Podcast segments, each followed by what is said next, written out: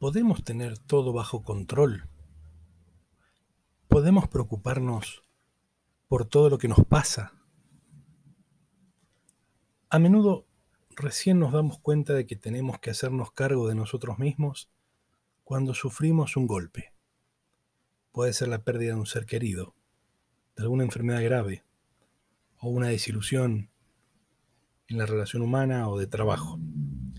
En cualquiera de estos casos sufrimos un sacudón y, estamos obligados a mirarnos más detenidamente.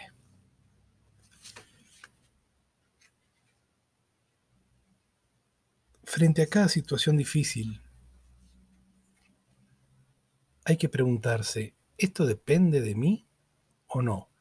Porque muchas veces tratamos de cambiar cosas que no pueden ser cambiadas o que no está a nuestro alcance cambiar. No podemos cambiar la lluvia, ni un mal clima. Y nuestro tiempo de vida se va perdiendo en la preocupación que ponemos para cambiar lo que no tiene remedio. A menudo pido a los que me escuchan que reflexionen sobre nuestro tiempo de vida, el único bien que es no renovable y que tenemos. A medida que pasa el tiempo se va cotizando cada vez más cuando somos pequeños, pensamos que el tiempo es un bien abundante, pero cuando vamos envejeciendo, nos urge malgastarlo.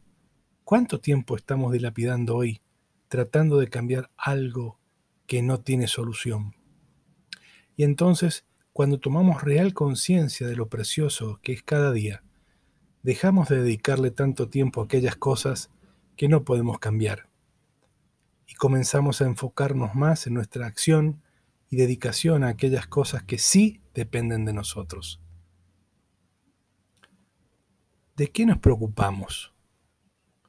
Solo hay que preocuparse de aquello que podemos cambiar, de aquello sobre lo que tenemos control, no sobre aquello, sobre aquello que no tenemos control.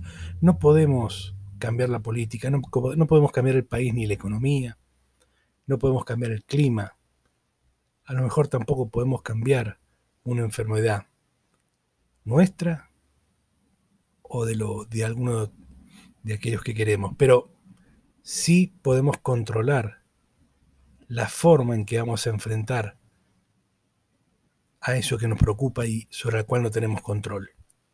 Si tenemos control de algo, lo podemos cambiar. Tomamos acción y lo cambiamos. Si no tenemos eh, control de algo, como por ejemplo el clima, sí podemos controlar nuestras emociones, reinterpretar esa situación y ponerle una buena cara al tiempo. ¿Te has preguntado hoy si has seguido tu propio camino? Si has escuchado las voces de tu destino y has llegado a donde siempre lograste llegar? Si estás en ese lugar que alguna vez soñaste, si has cumplido tus propósitos, o quizás has renunciado a lo que querías en tu vida de verdad por otros o por un tercero. Dice la leyenda que era habitual en Japón usar faroles de papel que protegían una vela encendida. Sucedió que un ciego fue a visitar a un amigo y como se hizo tarde, éste le ofreció un farol para que regresara a su casa. El ciego se rió. Para mí es lo mismo el día que la noche, dijo el ciego. ¿Qué voy a hacer yo con un farol? Es verdad, le dijo su amigo, no necesitas ver el camino hacia tu casa, pero el farol puede servirte para disuadir a quien quisiera atacarte en la oscuridad. Convencido, el ciego tomó el farol y salió. Al poco rato alguien tropezó con él, le hizo perder el equilibrio.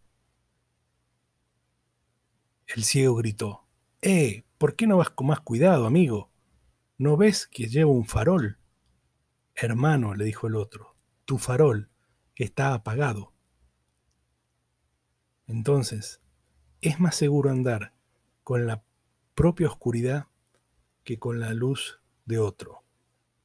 Si seguimos nuestro propio camino y nos equivocamos, podemos volver a empezar.